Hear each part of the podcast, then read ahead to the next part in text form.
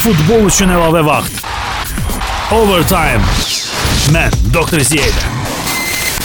Hər vaxtınız xeyir olsun. Overtime mən Doktor İzziyə ilə bu həftəyə olan sonuncu buraxılışda efirdədir. Ayın 24-dü və biz yenidən Topazın proqramlarında əks olunan maçları özümüz seçirik və onları müzakirə edək. Daha doğrusu seçim mənim olur və mən bu maçları studiyada olan əyləşən ekspertlə müzakirə edirəm. Mən birbaşa Avropada və e, bu gün yenidən elə birbaşa Avropadan ekspert Azər Sport portalı əməkdaşı Rüstəm Mikayılıdır. Rüstəm xoş gəlmisən. Xoş gördük doktor. Yenidən bu həftə ərzində artıq ikinci dəfə ə, qonaqsan, amma ə, biz ə, bir ikinci günün ə, proqramında ə, çox belə dəqiqliklə bir maçın hətta vurulan qolların sayına qədər də ə, təbii Fenerbahçe Spartak maçından Bəli, söhbət bəli. gedir. Nə qədər ləzzət elədi hə, tapmaq dəqiq. 3 gol vuruldu, üst gəldi və sən də gözləyirdin ki, üstünlük Spartakda olacaq bu maç üçün. 60-65% verirdin onların qələbəsinə və bu da oldu. Hərçənd ə, cavab maçı üçün bunu demək, nələ ki, tezlə bunu biz müzakirə eləyərik. Cavab maç barədə. Bugünkü proqramı açıqlayım. Nələri biz müzakirə edəcəyik Topaz proqramlarına uyğun olaraq bir neçə maraqlı maç var. 5 oyunu seçmişəm mən bu həftə sonu müxtəlif çempionatlarda. Üstəgəl Almaniya Bundesliqası və İtaliya A seriyası da start götürür. Komandaların ə, imkanları, şansları haqqında da Rüstəm Mikayıl ilə danışacağıq.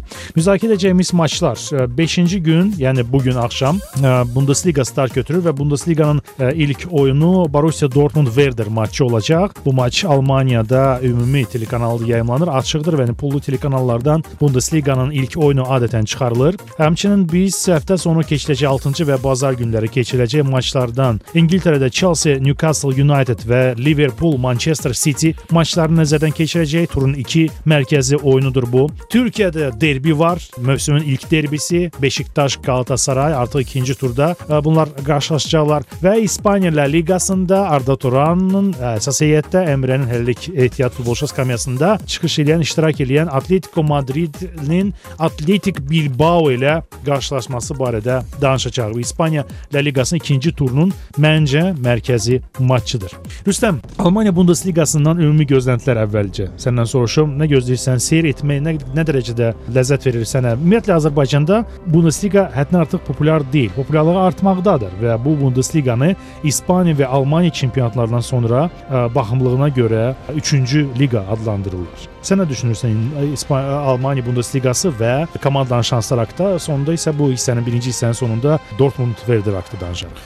Ümumiyyətlə mən səbirsizliklə gözləyirəm Almaniya çempionatını, çünki ə, mənim üçün çox maraq kəs, ə, maraq doğuran bir çempionatdır. Hı -hı.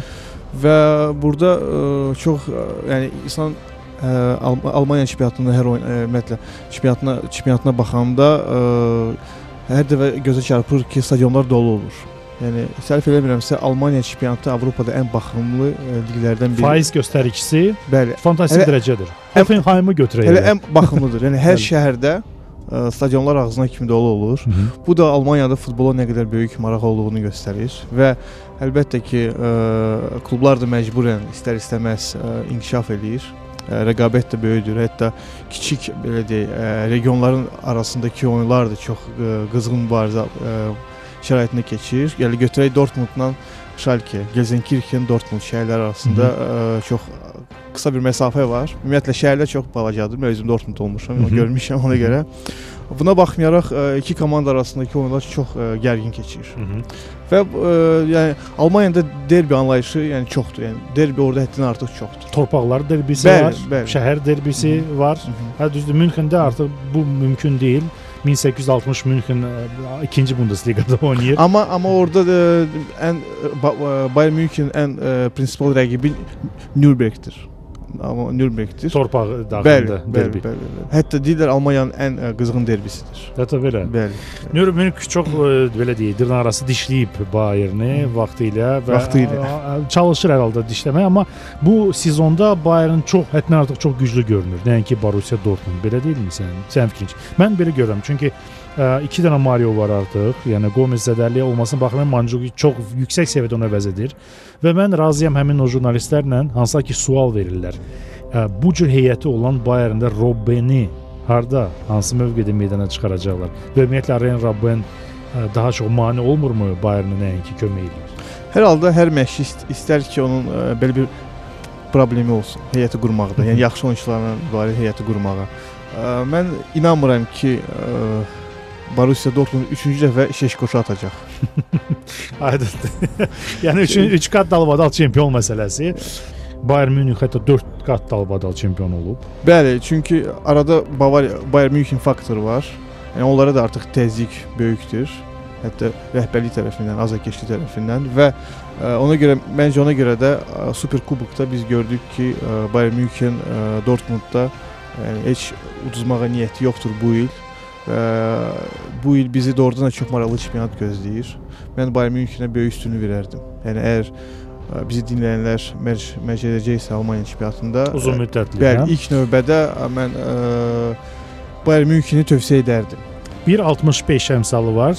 Topazın uzun müddətli proqnozlar proqramında Borussiyanın qələbəsində oradan da gözlənti ən çox ə, Bayern Münihdən-dir. Borussia Dortmund isə 2.25-ə ə, bərabər olan əmsaldır.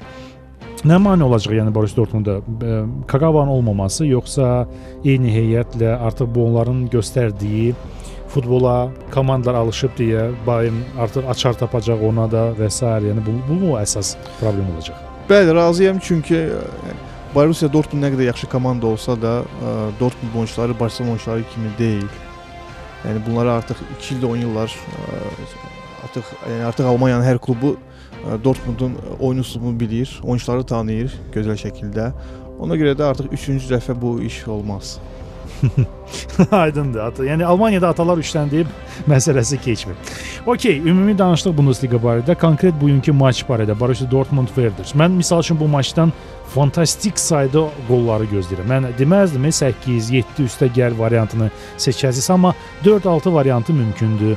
2-3 qol variantı ümumiyyətlə gözə bağlı mümkündür. Mən birbaşa üst qoyuram bu maç üçün. Fərq etmir kim qalib gələcək. Çünki baxma, birinci turdur. Birinci turda hər şey baş verə bilər. Komandaları biz e, belə deyək, açıq-aşkar yaxından görməmişik. Öz aralarında bu yaxınlarda maç keçiriblər bunlar və kiçik bir turnir idi. Werderlə oynayan Dortmund penaltilərlə 7-8 uduzdu. Amma əsas vaxt elə 2-2 bitmişdi. Yəni penaltilərdən sonra uduzdu. Bütün penalti vurdular. Sonra əlavə bir penalti də vuruldu. Werder daha üstün oldu. Yəni çox şən komandalardır. Mən bu oyunu izləmişdim. Yəni, bu turnir ümumiyyətlə izləyirdim. Bəli, bəli. Və ə, göründüyü kimi hər iki komanda da ə, hücuma üstünlük verir. Ümumiyyətlə həm Werder həm ə, Dortmund həmişə daha çox hücum haqqı düşünürlər. Ə, Düzdür, birinci tur olmasına baxmayaraq da mən də ə, hal-hazırda baxıram bunların son oyunlarına. Ümumiyyətlə bu hazırlıq yoldaşlıq oyunlarında və aralarındakı oyunlara. Ə, Və düşünürəm ki, ə, bu oyunda üst olacaq. Hətta 2-2, 3-2, yəni minimal 3 qol olacağını gözləyirəm. Yəni ehtiyatlanmaq üçün üst variantını seçmək Bəli, dəyər. bəli. Sadəcə ə, yəni burada yəni 4-6 qolda ehtimal var risk edənlər Var, üçün. var, var, var. Amma mən ə, mənim fikrimcə daha çox ə, qollu heçə olacağı ə, vəziyyəti mümkündür. Yəni risk etmək sevərlər, hətta birbaşa keçiyə də. Heç də seçə bilərlər. Bəli. Ə, və hesabı da hətta ə, seçə bilərlər. Yəni Rü- Rüstəm Mikayılı yəni vurulan qolların saylarını belə olur ki, bilir. Bəzən dəqiq düşür və ilk müzakirə etdiyimiz maçlar içində bunu ə, asanlıqla üzə çıxara bilir. Okay, yəni Borussia Dortmund Werder. Bayern Borussia Dortmund Werderdir. Nə düşünürsən daha hansı komanda ümumiyyətlə ə, bu yarışda özünü daha yaxşı, daha parlaq göstərə ə, bilər. Burada da iki komanda İspaniyadakı kimi. Deyəsən axırda amma İspaniya uslubu ilə gedəcək. Valla, yəni bax belə olsa, yəni Bar- Barcelona, Real Madrid artıq ən azı 4 dənə El Clasico keçirirlər bir sezon içində. Belə olur ki, 6-sı da olur. Amma Almaniyada heç vaxt belə olmayıb deyəsən. Yəni bəlkə də olub, amma ardıcıl olmayıb və bu ildə olacağını düşünmürəm. Ə, Bu il yəni Bayer Leverkusen də var, Schalke də var, Stuttgart da var. Yəni bunlar hər yəni Stuttgartın son oyunda ə, Rusları Dinamo Moskvanı rahat ə, yendiyini gördük və pis də təsir heç bağışlamadı. Hələ mövsümün əvvəlidir və bilirsiniz ki, Al- onlar ümumiyyətlə böyük üçlükdən, beşlikdən komandalar Avropa Avropa oyunlarına o qədər də ciddi yanaşmır. Daha doğrusu ə, yəni Çempionlar Liqası xaric digər turnirə daha ciddi yanaşmırlar. Amma buna baxmayaraq hətta birinci oyunda da ə, çox yaxşı yəni özlərini göstərdilər. Mən düşünürəm ki, bir sürpriz komanda olacaq ki, ə, həm Dortmundda, həm ə, Münchenə ə, baş ağrısı olacaq. Gözləyək. Greuther Fürth misal üçün birinci turda Bayern Münihlə oynayır. Baha görə də sürprizi məsələ bu komandadan da gözləmək olar. Hərçənd məni 4-cü liqadan ə, Berlin Ankara Sporu da qeyd edərdim. Hansı ki Almaniya Kubokunun elə ikinci raundunda artıq Hoffenheim'i 4-0 hesab ilə məğlub eləyib və növbəti mərhələdəki rəqibini gözləyir. Baxaq da, baxa Bu görə. çox fantastik nəticə idi. Ə, General halda sevindirici bir çox ə, Türkiyəli futbol sevərlər üçün, Türk futbolunu sevərlər üçün sevindirici hadisə oldu. Birinci hissədə Rüstəm Mikayıllı Azərbaycan əməkdaşı, mən Doktor İziya, biz Almaniya Bundesligası və bu turun bu çempionatın birinci turunun mərkəzi maçı Borussia Dortmund Werder Bremen maçı haqqında danışdıq. Hər ikimiz düşünürük ki, birbaşa gözü bağlı üst variantını qeyd etmək olar. Digər variantlar da var. Rüstəm məsləhət gördü. Heç-heçə, qollu heç-heçə 2-2 3-3 hesabı da var və hətta 4-6 gol da seçimi ola bilər, amma Bizim ən məntiqli məsləhətimiz üst variantıdır. Birazdan qayıdırıq və overtime-da digər maçlar haqqında danışırıq. Futbol üçün əlavə vaxt. Overtime. Mən Doktor Ziyədə. Overtime-ın ikinci hissəsi indidən bizə qoşulanlar bu adət edilən bir məsələdir. Mən hamını salamlayıram. Mən Doktor İziya və Topazın baş sponsoru bugünkü Overtime-da qonaq ekspertim Rüstəm Mikayıllıdır. Hazır Sport portalının əməkdaşı. Hansı ki Avropada da fəaliyyət göstərir. Yəni bu proqram əməlli başlı birbaşa Avropadandır. Rüstəm bu hissədə təklif edirəm Türkiyə Superliqası haqqında danışaq. Çünki ə, ikinci turda ə, ilk İstanbul derbisi olacaq. Beşiktaş Galatasaray. Bu maç öncəsi bir çoxları düşünür ki, Galatasaray çox rahat qələbə əldə edəcək. Çünki Galatasarayın forması, ümumiyyətlə komandada olan futbolçuların, ümumiyyətlə komanda heyəti çox yüksək dərəcədədir. Beşiktaşda isə problemlər var və s. Ancaq birinci tura mən baxdım. Və mən sənə deyim, Fənərbağçı güclə, Elazığla 1-1 oynadı. Beşiktaşın İstanbul Böyükşəhər Bələdiyyəsi ilə Çətin oyun onsuz da gözlənilirdi. Onlar da bir-bir oynadı. Almeida olmasaydı udzacaqdılar. Trabzonspor Karabüklə Skibbe Almaniyalı baş məşqçisi Karabükün baş ağrısı oldu Trabzon üçün. O da bir-bir oynadı və son ana qədər Galatasaray Kasımpaşa ilə bir-bir oynayırdı. Yəni bu maçı da mən baxırdım ə, və yəni Melo meydana çıxdı. Selcan Yıldırım meydana çıxdı. Yeni yeni bir qan qatıldı bu komandaya meydanda və nəsə belə oldu ki, ə, Ümid Bulud bu maçda da dubl etdi və 2-1 hesablı qələbə oldu Qalatasarayda. Amma ə, öz meydanında Kasımpaşa üzərində çətinliklə. O da İstanbul derbisidir, aydındır. Amma bu səviyyədə deyil. Qalatasarayın növbəti İstanbul derbisi Beşiktaşa qarşıdır. İsmət İnönündə keçirilən maçı e, Yıldırım soyadlı hakim e, Cüneyt Çakırdan sonra səviyyəsinə görə, dərəcəsinə görə ikinci yerdə gedən hakim yönətəcək. Türkçə desək, ha, sən nə gözləyirsən əvvəlcə fikirlərin Beşiktaş Qalatasaray derbisi haqqında? Ümumiyyətlə çox maraqlı püşkatma idi. Hı -hı. Yəni artıq ikinci turda bizi İs- Böyük İstanbul derbisi gözləyir. Proqnozlara gəlsək mən burada e, ilk variantım alt deyərdim. Hı -hı. Çünki e, Türkiyədə bu derbilərdə azarkeş faktoru çox böyükdür. Hı. və artıq ə, bəlli oldu ki, bu sezonda, bu mövsümdə ə, qonaq komanda azarkeşləri derbilərə buraxılmayacaq və stadionda ancaq Beşiktaşla Ki dava olmasın yoxsa Bəli, bəli. Təhlükəsizlik. Hı -hı. Ona görə də Beşiktaş öz evində ə, məğlub olacağını zənn etmirəm. Hı -hı. Bu da bir əslində variantdır. Əslində Proqnozdur. variantdır. Yəni Beşiktaşın ə, uduzmaması. Son maçlara baxarkən bu komandalar arasında ə, görürük ki, ə, bu il apreldə Beşiktaş 0-2 uduzdu Qalatasaraya. Elə bu artıq super final idi. Ə, öz meydanında. Sonra 11-ci ilin elə bu son mövsümdə noyabrda 0-0 oynadı. Bu da alt variantdır. Yəni mən sənin sözlərdə dəstək tapmaq istəyirəm də. Apreldə keçən il 2-0 Beşiktaş qalib gəldi. Öz meydanında 1-1 10-cu ilin fevralında və yalnız 2009-un mayında belə oldu ki 2-1 oldu. Üst gəldi. Amma son maçlar, son 4 maç Beşiktaşla Qalatasaray arasında İsmət önündə alt variantı ilə bitir. Normaldır.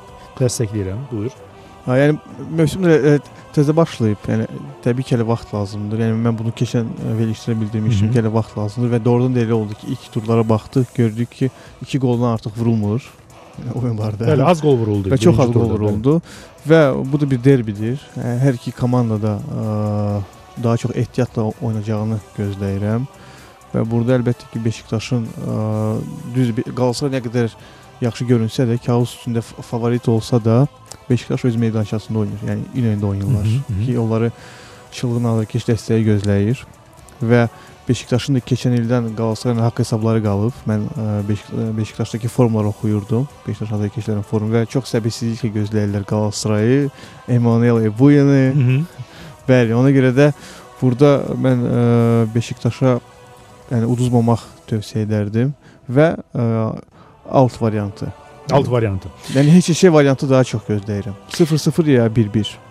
Mən sözün açığı bəli, yəni ə, mənim seçimim bu maç üçün qarşılıqlı qol olardı. Çünki Qalatasarayda hücumçular ə, çox yüksək səviyyədədir. Yəni Türkiyə Superliqası üçün deyirəm də bu çərçivədə. Ə, və Ümid Buludun həddindən artıq ə, uğurlu transfer olmasını da qeyd edərdim. Ə, Ümid Bulud güman ki bu maçda da yəni öz ən azı bir qoldan bir qolsuz meydanı tərk etməz. Beşiktaşda isə ə, müəyyən problemlər var, aydın məsələdir. Amma Beşiktaşın ə, Beşiktaşın tarixində ümumiyyətlə əzmkarlıq yazılıb da. Beşiktaş əzmkar komandadır. Və ə, belə gözlənilməz nəticələr, bezə gözlənilməz məğlubiyyətə uğramış maçlarda ən azı 2-2-nə üzə çıxarması olub ki, gəl görəsən. Ona görə qarşılıqlı qol mənim e, seçimimdir bu maç üçün. Anadolular yaxşı söz deyir, derbidə favorit yoxdur. Aha, bəli. Əlbəttə ki. Bəli, yəni Beşiktaş nə qədər böhran içində olsa, yəni heyəti zəif olsa, yəni doğrudan da zəifdir. Yəni Qalatasaraya baxanda, Bəli. yəni müqayisəsi çox, yəni çox yox zəifdir, açıq-aşkar. Amma buna baxmayaraq yenə də o meydançaya çıxa- çıxan oyunçular istəyəcək ki, anlayacaqlar ki, bu o, derbidir və bəzilərinin bu ilk derbisi olacaq və Samet Aybav Aybavanın da bu Beşiktaş ə, Beşiktaşın çalışdığı dövrdə ilk derbisidir. Və o da istəməz ki, hər halda ə, məğlub olsun. Yəni Qalatasaray burada heç heç eləsə də, yəni Qalatasaray, yəni İnönüdən heç heç elə dönsə, bu onun üçün faciə sayılmayacaq. Yəni bu Bu derbidir. bu derbidir. Bəli, bəli. Beşiktaş da əlbəttə ki öz evində oynayır və anlayır ki, hal-hazırda Qalatasaray Beşiktaşdan, yəni heyət baxımından daha güclü görünür və əlbəttə ki Beşiktaşa da yəni, belə baxanda heç heçə pis nəticə sayılmayacaq. Yəni əlbəttə ki, tutaq ki bir komanda 2-0 qalibdirsə, ardınca 2 2 top buraxsa, əlbəttə ki o komanda üçün ə, yaxşı, yəni nəticə sayılmayacaq. Amma ümumi götürsək, burada 1-1 və ya 0-0 mən deyirəm. Aydındır. 1-1 və yaxud da 0-0 mən də razıyam, yəni az qol olma ehtimalı, amma mən ə, daha çox qol o, pərəst olduğuma görə ə, bu maçda qarşılıqlı qolları ə, sevirəm və ə, Beşiktaş Qalatasaray maçında yəni qollu iç-içə olmasını daha böyük ehtimalla ə, üzə çıxarmaq fikrindəyəm. Yəni ə, təxminən 1-1 variantını təklif edərdim, amma bu çox riskli variantdır. Yəni qol-qol mənim təklifim alt variantı və yaxud və ya Beşiktaşın öz meydanda uduzmaması variantı, yəni əmsalı kifayət qədər azdır, amma hər halda nə edək? Təkli maçdır ə, Topaz proqramlarında və siz həmin o təkli maçdan da yararlana bilərsiniz. Ə, Ayrıca olaraq böyük məbləği seçə bilərsiniz və s. Yəni təkli maç o deməkdir ki, kuponda bir maçı seçirsiniz və orada öz mərcinizi həyata keçirirsiniz. İndi isə təklif edirəm ə, Rüstəm digər bir maçı keçi İspaniya La Liqasına Atletico Madrid Atletico Bilbao maçı var və bu maç bilmirəm Atleticoların derbisi mi ə, adlandıraq və s. hərçənd başqa cür yazılır. Atletico başqa, Atletik başqa bir məsələdir. Madrid Bilbao. Ə, Bu maçda ə, birinci turda Arda Turanın vurduğu gol ə, Levanta'ya qarşı turun qolu seçildi. Yəni ə, icmalda da biz gördük ki, Arda Turanın bu ə, seçili səsvermə olur. Adətən və sair və sair. Yəni mexanizmlərinə varmayaq. Fakt odur ki, Arda əsl lider kimi Atletico Madrid heyətində artıq formalaşmış bir fiqura çevrildi. Diego da getdi, lap rahat oynayır. Ə, 10 nömrədir. Yəni bu da çox cəlbedici bir faktordur. Əmrə meydana çıxmır hələ ki biraz oğlu, amma güman ki onun da vaxtı ə, gələcək. Atletico Madridin transfer söz-söhbətlərindən mən hətta deyim ki, Bruno Alves istəyir Zenitdən Portuqaliyalı müdafiəçini alsın. Baxa görək də. Zenitdə ümumiyyətlə qara dərili və ümumiyyətlə dərisi qaralmış olan futbolçularla problemlər yaranır.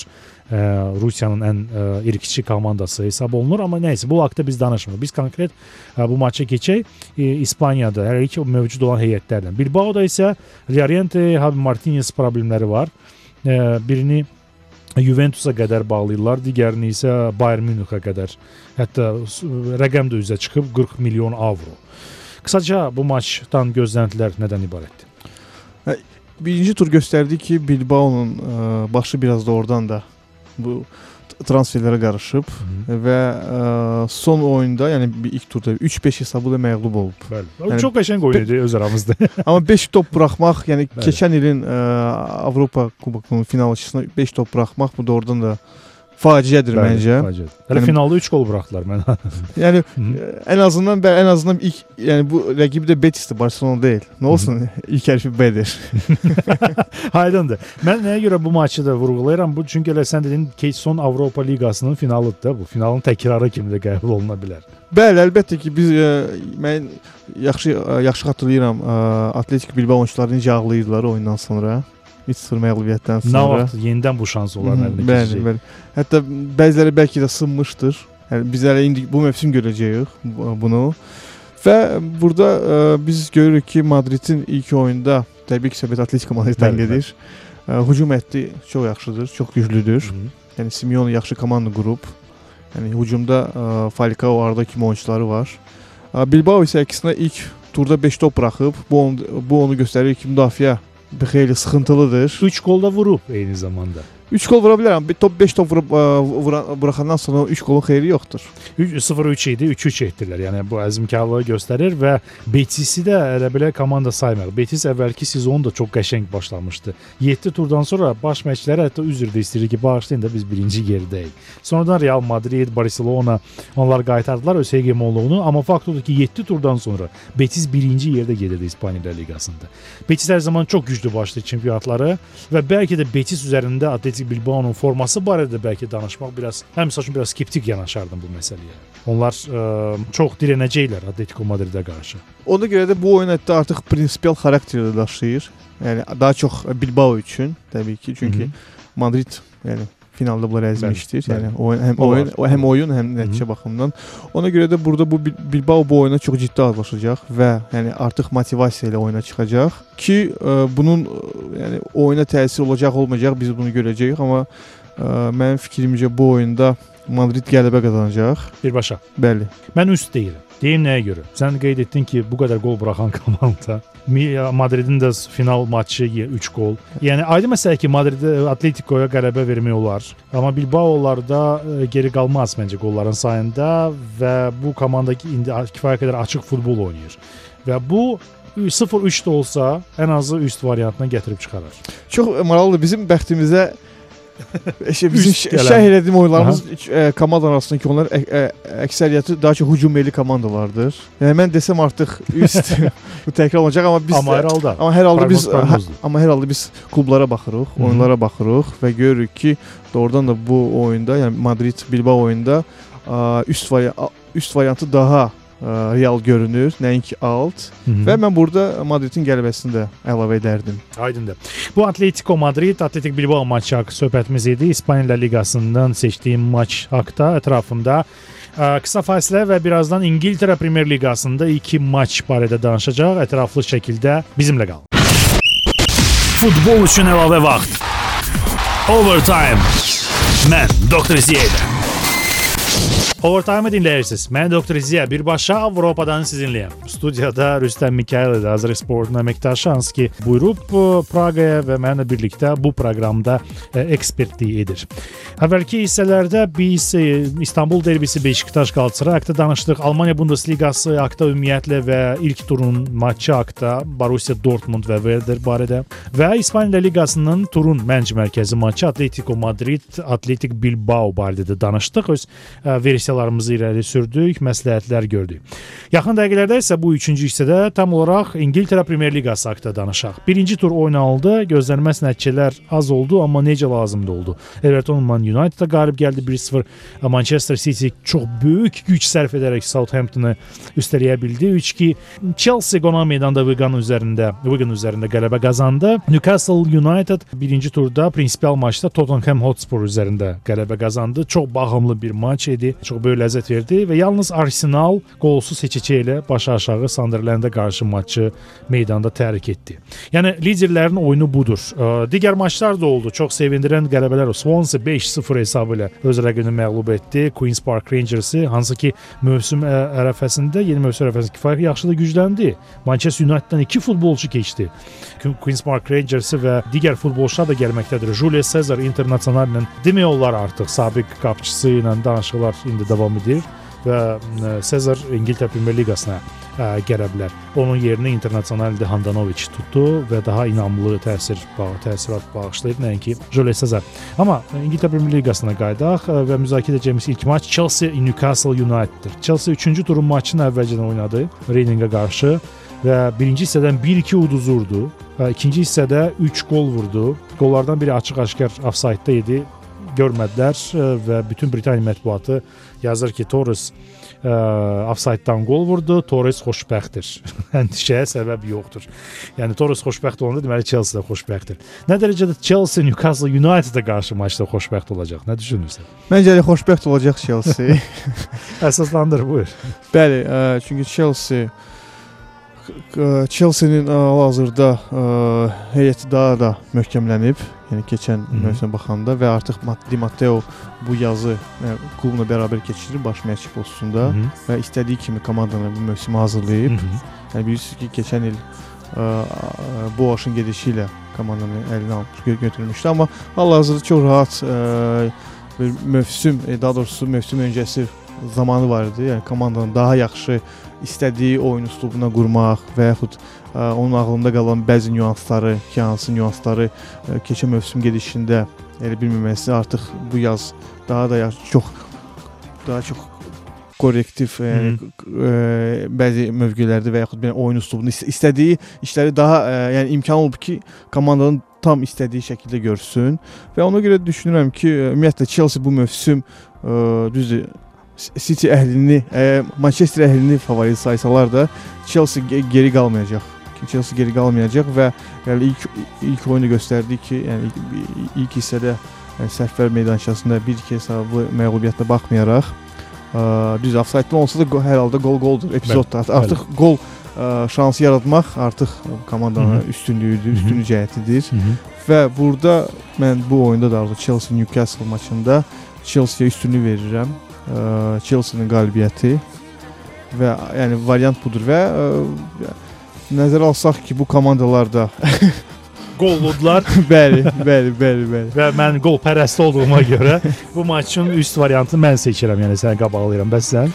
Mən də o variantı seçirəm çünki Newcastle qol vuracağını düşünürəm. Yəni 100% Newcastle səfərdə oynasa da Newcastle bu oyunda ə, əminəm ki, qol vuracaq. Fantastik Senegallı tandem var bunlarda. Dembaba və Papissisi çox ə, belə böyük simpatiyam var bu ə, cütləyə ki, ə, bunların ikisini mən bu günə qədər başa düşmürəm Senegal Olimpiya yığmasına niyə dəvət etmədilər.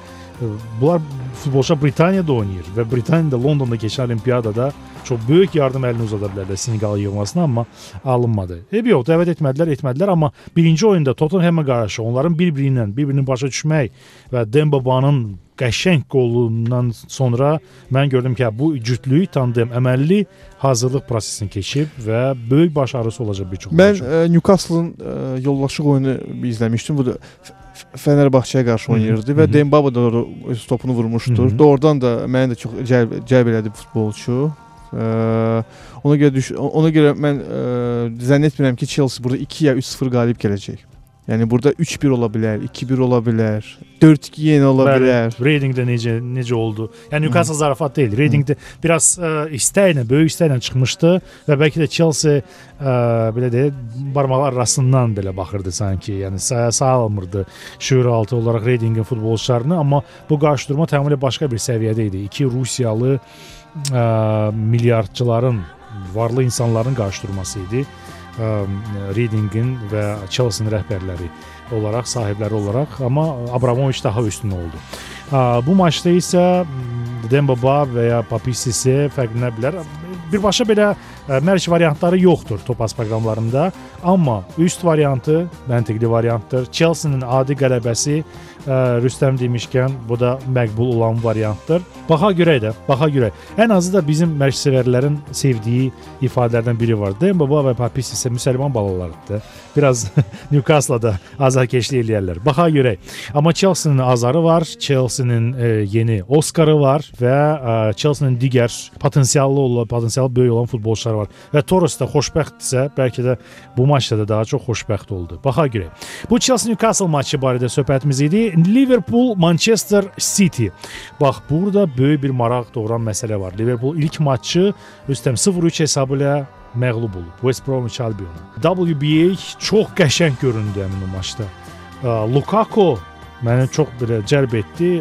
Bu e, kirayə e, Chelsea-dən kirayə verilmiş futbolçudur. Anderlecht-dən keçmiş futbolçudur. Belçikadan gəlib və Lukaku WBA-in heyətində ləzzətli oynadı. Bax başqa söz tapmaq olmur. Manchester City isə ə, onunla ə, dirəşən əməli başı Southampton faktorla rastlaşdı. Championship-dən Premier Liqaya qayıdan Southampton zarafat olmadı. Maç ərzində 2-1 udurdu və Balotelli'nin belə deyək, meydana çıxıb bir ayağı yüngül olmasaydı, yəni bəlkə də Manchester City uduzacaqdı. Amma Balotelli meydana çıxdı, ayağı yüngül oldu. Da Silva da gol vurdu. Tevez də öz qolunu vurdu. Balotelli alınmadı, amma fəal iştirak etdi bütün bu məsələlərdə. Nə deyərsən Liverpool Manchester City qarşıdurması barədə? Bir sözlə birinci tura baxanda hər iki komanda da gördük ki, problemlər üzləşdi, var. üzləşdi. Hı -hı. Yəni Liverpool səfərdə oynayırdı, onu da nəzərə alaq. Bəli.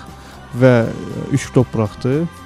City 2 top 2 2 top olmasa 3 top olmasa da 2 top buraxdı, amma öz meydançasında oynayırdı. Həm də City City'dir. Sizin heyətinə baxaq. Bəli. Hər ildən ilə güclənirlər. Bəli. Amma Liverpool bu bu sözləri isə Liverpool haqqında biz deyə bilmərik. Əsla. Əksinə, bəlkə də əksinə. Hı -hı. Amma bizi Anfield Road-da çox qızğın bir oyun gözləyir. Bu sözsüz. Hı -hı. Yəni ümumiyyətlə mərc eləyən eləməyəndə bu oyundan da həzz alacaqlar. Çünki mən, mən özüm də bu oyunu çox səbirsizliklə gözləyirəm. Burada proqnoz vermək mənim üçün bir qədər də asan deyil açığı. Çünki bu oyunda həm Liverpool qələbə qazana bilər, həm heç-heç ola bilər. Həm, həm də City, Manchesterin yəni. rahat qələbə qazanacağını yəni, 3 variantdan 3-ünü də məsləhət görürsən. Ki bu oyunda da 0-0 da ola bilər. Bəli, ola bilər, ola bilər. Bəs ə, mən misal, misal üçün təklif edirəm qarşılıqlı qol variantını seçək. Liverpool inanmıram ki 2 tur dalbadal özdə Premier Liqanın startında nəinki məğlub olsun, qolsuz meydana tərk etsin. Yəni qol vurmasın. Digər tərəfdən öz meydançasında oynayır və İngiltərədə ən çılğın azarkeşlər, əfsanə olmuş azarkeşlərdən biri Liverpoolun Kop tribununu deyirlər, qapı arxasında. Bəli və ə, bu oyuna da çox prinsipial ə, tərəfdən yanaşacaqlar. Ə, Liverpool bu oyunda məğlub olacağını biraz sual altında saxlayıram. Böyük sual qoyuram ki, Liverpool məğlub olacaq. Sənin sözünə qüvvət 2 tur dalbadal üst-üstə bəli. Nəsə inanmım gəlmir. Əgər Manchester City-ni, yəni biz oyuna əslində bərabər izləmişdik Hı -hı, səninlə bərabər bəli, bəli. və gördük ki, doğrudan Southamptona qarşı bəli. Bəli. Hı -hı. Yəni City-nin doğrudan da ə, müdafiədə problemləri olmasaydı, sıxıntıları Bəlkə də bu oyuna mən ə, City-yə daha çox üstünü verərdim. Yəni bu şey, proqnozlarda. Hı -hı. Amma biz gördük ki, hər ə, yəni to, ə, hər qayda müdafiə edən top məhz rəqibin ayağına düşürdü hə. və hətta 2 gol, gol da yəni o, vəzi o, o vəziyyətdən vuruldu. Hı -hı. Ona görə hə, həm də digər tərəfdən Liverpool öz meydançasında oynadığına görə daha çox ə, təzyiq göstərəcək rəqibə. Ə, bu da ona irəli gətirib çıxarda bilər ki, Liverpool bir yox, bir neçə top vura bilər. Amma qarşılıqlı variantı da istisna olunmur. Mən o variantda qalıram. Qarşılıqlı qol. Sənin son seçimin Liverpoolun məğlub olmayacağı. Məğlub olmayacağı. Bax bu məntiqli proqnozla İngiltərə Premyer Liqası haqqında bu hissədə söhbəti bitirək. Bizi irəlidə İtaliya seriyası gözləyir. Topazın baş sponsoru Overtime, mən doktor ilə birbaşa Avropadan hər ikimiz, yəni mən, aparıcı və ekspert Rüstəm Mikayıllı söhbətimizi birazdan davam edəcəyik. Futbol üçün əlavə vaxt. Overtime. Mən Doktor Ziyədə. Overtime-dasınız. Mən də Otrisiya birbaşa Avropadan və Rüstəm Mikayıllı bu dəfə həftənin 5-ci günü bu həftənin sonuncu overtime-da biz həftə sonunun maçlarını nəzərdən keçiririk. Nəzərdən keçirmiş maçlar isə biri-birindən gözəldir, hətta demək lazımdır. Beşiktaş, Galatasaray, Atletico Madrid, Atletic Bilbao, Chelsea, Newcastle United, Liverpool, Manchester City. Bax bu maçlar üstə gəl Almaniya Bundesliqasında start götürür. Borussia Dortmund, Werder. O fantastik ümumiyyətlə çox şən komandaların bir-birinə rastlaşmasıdır və dolu tribunlarda 75 min ən azı var da bu gün. Ben bildiyimə görə bütün biletlər satılıb. Hər halda Dortmund çempiondur və çempion komandanı dəstəkləyərlər hər zaman. 10 azarkeşləri. Sadə azarkeşləri var Borussia Dortmund. Amma uzun sözün qısası İtaliya seriyası haqqında gəl danışaq Rüstəm. Sonuncu hissədə bir neçə dəqiqə ərzində İtaliya seriyası şənbə günü start götürür. Mərkəzi maç var, yoxdur demərəm. Hər halda Milan Sampdoria maçı var. Juventus Parma maçı var. Diqqəti cəlb edər. Hər halda bu iki maç və maraqlıdır ümumiyyətlə Juventus ə, texniki zonada Antonio Conte olmayaraq nə cür çıxış edəcək yeni sezonda. Milan 15 futbolçu ilə sağollaşıb və sonuncu sağollaşma Cassano ilə baş verdi. Pazzini ilə dəyişdilər. Yəni eyni stadionda oynayacaqlar, sadəcə komandalar başqa olacaq. Interə getdi Cassano və yeni Milanı biz görəcəyik yeni sezonda. O nə cür çıxış edəcək? Inter Stramaccioni'nin tam şəkildə necə çıxış edəcək? O da maraqlıdır. Roma mənə çox maraqlıdır. Zdenek Zemanla nə cür görünəcək? Çox atletik futbolun tərəfdarı olduğunu Zeman ə, bu dəfə Yəni qladiator Totti nə cür özünü hiss eləyəcək meydanda. De Rossi var faktoru. Daha böyük hörmət qazandı azarkeşlər qarşısında Manchester City-yə yox deməklə. Mən 100% deyirəm ki, o anlayırdı ki, gedib orada skamyada əyləşəcək. Çünki bu qədər futbolçu City-də var. Balatelli skamyada əyləşibsə, De Rossi də güman ki, əyləşər. Buyur, sən düşüncələrin İtaliya seriyası yeni sezonu barədə. İtaliya klublarına baxanda ümumiyyətlə nəzər çarpanda bu yazda ə, çox böyük transferlər gözə çarpmır. Ümumiyyətlə mən İtaliyan klublarını, yəni bu favorit klublarını yaşlanmış ə, şərablar, şərablarla müqayisə edərdim. Daha doğrusu bənzədərdim. Ə, bu il ə, klublar ümumiyyətlə güclü transfer eləmədiyinə görə dəngələr artıq ə, qalır. Yəni keçən ilki dəngələrlə bu ilki bu ilki dəngələrlə arasında böyük fərq olmayacaq. Juventusu bir addım bir pillə öndə görürəm. Ona görə yox ki, Juventus dəhşət güclənib. Ona, ona görə ki, onun rəqibləri transfer siyasəti çox çox çox passiv qalıblar. Hətta Milan bildiyiniz kimi İbrahimovic və Silva ilə vidalaşıb. Çünki klubun borcları var. Digər klublar da əslində böyük bir, yəni patlama, yəni İtaliyada yaz patlaması baş verməmişdi. Hı -hı. Yəni bu ə, transfer bazarında. Bəli. Mən daha çox ə, digər, yəni klublardan nəsə sürprizlər gözləyirəm. Götür elə Sampdoriyanı. Sampdoria bilirsiniz bu bu mövsüm ə, seriyasına qayıdıb və ə, onun seriyasına vidalaşmasını mən ə, şəxsən canlı ə, canlı stadionda izləmişdim. Göz yaşları görürdüm. Bəli, bəli, bəli. Oyuncu azərkeşlər artıq 20 dəqiqə stadiondan getmirdi və bütün oyunçuları tribunlara dəvət edib onları ə, fitə basmaq istəyirdilər. Ancaq kapitana qarşı böyük hörmətlə yanaşdılar. Və ümumiyyətlə bilirsiniz ki, belə deyək, Sampdoriyanın hücum hətti həmişə məşğul olub. Yəni götürək Pazzini, Cassalonu, onlar hamısı Oradan Sampdoriyadan gəlmə oyunçulardır, Genovadan gəlmə oyunçulardır. Mən əfsanələri demirəm, Gianluca Vialli və s. Və ə, mən çox istərdim ki, hələ birinci turda Milan, yəni Cassano Sampdoriya qarşı oynasın, amma sanki alınmadı. sanki al alınmadı. Qaldı Inter Sampdoria maçında və mən ə, Sampdoriyadan ə, nəsə gözləyirəm. Çünki bu çox iddialı klubdur, çox ambisiyalı klubdur. Ə, bu klub həmişə ə, yuxarıya baxır və bu il Sampdoriyadan və yaxud Sampdoria olmasa da, yəni ə, belə alt, yəni alt klublardan bir sür sürpriz nəticə gözləyirəm. Çünki rəqiblər də, yəni artıq hamı bilir ki, Lazio, Milan, Napoli, Inter, yəni bunlar böyük dəyişikliklər dəyişikliklər olmayıb, klublarda böyük dəyişikliklər olmayıb. Yəni heç kim bir mənalı güclənməyib. Ona görə bu daha çox digər komandalar üçün rahat olacaq.